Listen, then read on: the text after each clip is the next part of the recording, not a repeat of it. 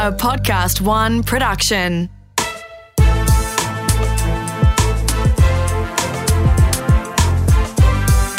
This is Global Truths with Dr. Keith Suter, talking about something that most people would not know is happening. It is quite astounding. And Keith has been loving telling me about this because really, these are headlines that most people are just unaware of. The Vatican. The drama that is going on over there at the moment. Keith, enlighten us. Radio. So I've just been at the Vatican. They hosted although they didn't organise the annual meeting of the Club of Rome, which we'll need to talk about because if you're worried about climate change, I've got really bad news for you on that. But that, that's completely separate. But I thought, well, since I'm visiting the Vatican, I might just check to see how things are going on in terms of the reform movement by the current Pope Francis, who's put out a brilliant encyclical endorsing climate change. He's got a better policy on climate change than the Australian Prime Minister or the American President, right? So I thought, oh, this guy's obviously doing quite well. Well, for a landmass that's about one kilometre square. Oh, that's right. It's, a, it's the smallest and oldest government in the world. But what is interesting is that digging around, I came across this scandal over what's called the Vigano or Vigano report. So Archbishop Carlo Maria Vigano or Vigano is now on the run and in hiding. So he, uh, obviously by his name, is Italian, was based in the United States for several years. Is probably where that's where he's hiding at the moment, and he's been very critical of the lack of action by Pope Francis dealing with scandals of a sexual nature within the Catholic Church. So the Vigano report is an 11 page document. You can get it on the internet now, although it's only really well worth reading the 11th page, which calls on the Pope to resign. So it's really dramatic stuff. So that got me interested. He's now issued so far two other statements. So he may be in hiding and he's under protection uh, because the Vatican Intelligence Service have said, we're going to go looking for you. But apparently the Pope has issued a statement saying, we're not going to kill him. it's like well, something out of a Dan not, Brown novel. We're not the Saudis. We're not the Saudis. That's right. But they do want to get him. Oh. Uh, so, uh, and of course, when you actually search the internet, you'll find that other people have died in mysterious circumstances. With so, the Vatican as well? Not the Vatican, but certainly involving factions within the Catholic Church. Ooh. Um, and there is um, um, a very interesting movie that has been made by PBS, which is the American equivalent of the ABC. You can get this on YouTube, and it's called The Vatican's Deepest and Darkest Corners. So it's an hour long program made at the time of the resignation. Popes don't resign, but made at the time of the resignation of the previous Pope, Pope Benedict. I Okay, hold on a minute. So it, it these claims to be the darkest elements of the Catholic Church. However, we have just been through the the Royal Commission yeah. um, into child sexual abuse here in Australia. That was pretty dark, like, and, and and it exposed a lot of dark things about well, the Catholic Church, every church really, but the Catholic Church involved. Can this be worse than that? Can this be? Well, it's all part of it. And indeed, it's, all... it's been argued by Vigano and his supporters that the child sexual abuse is simply the tip of the iceberg, and that the larger part of the iceberg would be the sexual abuse of seminarians. So we're talking about children, so they get protected under one branch of criminal law seminarians are adults, right? So seminarians are undergraduates in the language that you and I would use. And the argument has been made that these are people who are vulnerable to predators and who are saying, in effect, you've got to sleep with me, otherwise you're not going to get through the course. Oh. And um, one of the individual who's been identified in, by Vigano is Archbishop Theodore McCarrick, um, who is a sexual predator who has a real taste for boys and young men. And he has now resigned. But Vigano is saying, well, we've known about him for years. Why didn't you act more quickly? Now, the argument in this PBS documentary is that um, given the sex scandals that were going on, a survey was done, and it's called the Red Book, and that was handed to the Pope, Pope Benedict. And Pope Benedict realised the enormity of the problem and resigned because he said, Look, I simply don't have the energy to take on this um, full sexual predator tragedy. So he then resigned. Remember, popes don't resign. You die in office. You are elected to remain there um, uh, until you die. but he resigned. And he's, of course, still alive and well, reasonably well, living in Rome. And so Pope Francis has come in, but Pope Francis is being accused now by Archbishop Carlo Maria Vigano that he is not doing enough to uh, implement the recommendations of this red book, the report that has been issued. Now, what I found interesting is looking at it particularly at the time of you know, the American crisis. So, so far, over 3 billion American dollars have been paid out in the United States for Catholic abuse scandals. And this is simply now the tip of the iceberg. So, billions more will be paid out.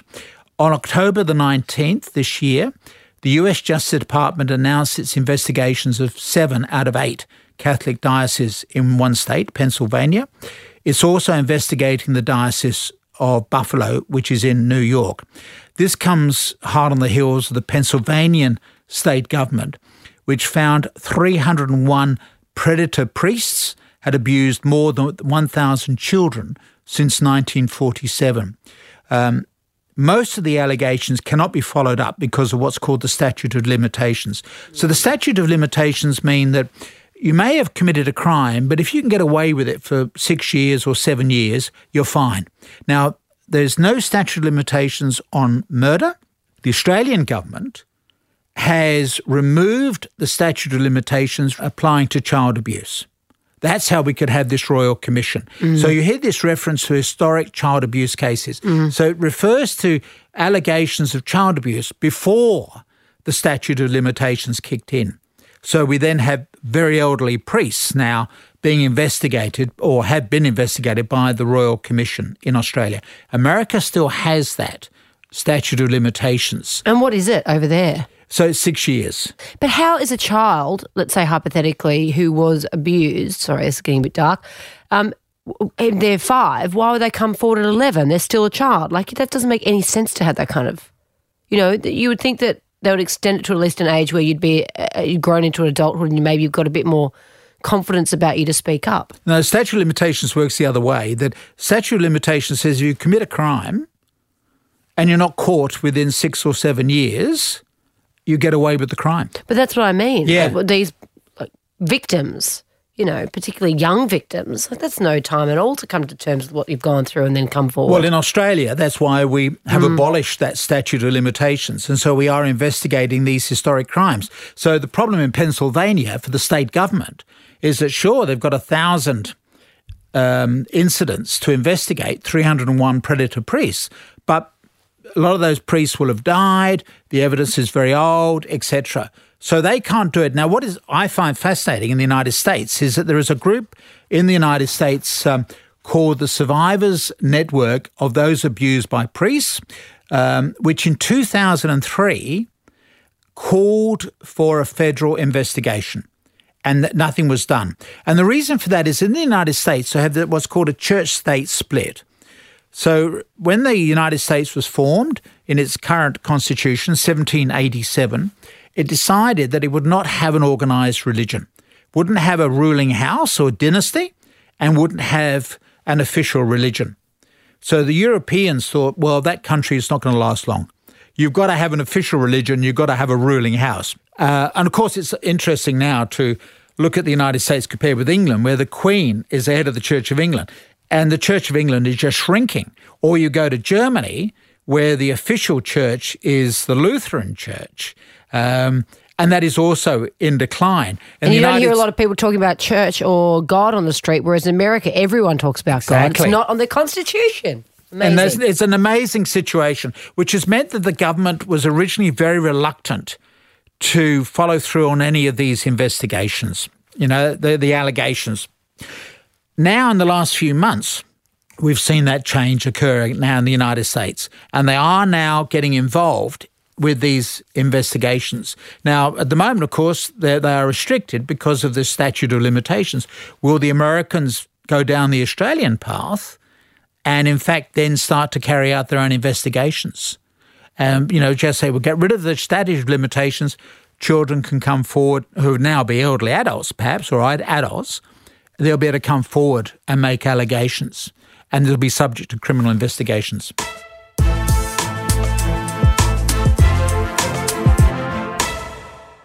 This is Global Truths with Dr. Keith Suter. We're talking about this quite explosive paper that has come out of the Vatican that, eh, well, if you search it, you'll be able to find it. It's very easily found online. But it's got all these um, allegations that I don't think, well, I don't think many people would be surprised about, but it was written by an internal person of the Vatican, a, an archbishop who's now fled. Yep. Um, he called for the for the Pope to resign. He said it's that bad, it's that deep. It's like a deep state sort of theory, Yeah. really, isn't it, Keith? Suggesting that, you know, all this abuse has gone on in the Catholic Church, but they've known about it for years. I know, that, again, that doesn't sound like surprising to many people, but it is, isn't it, in this regard? Oh, well, it is. And I think one of the, the characteristics of, of the Catholic Church is what's called clericalism.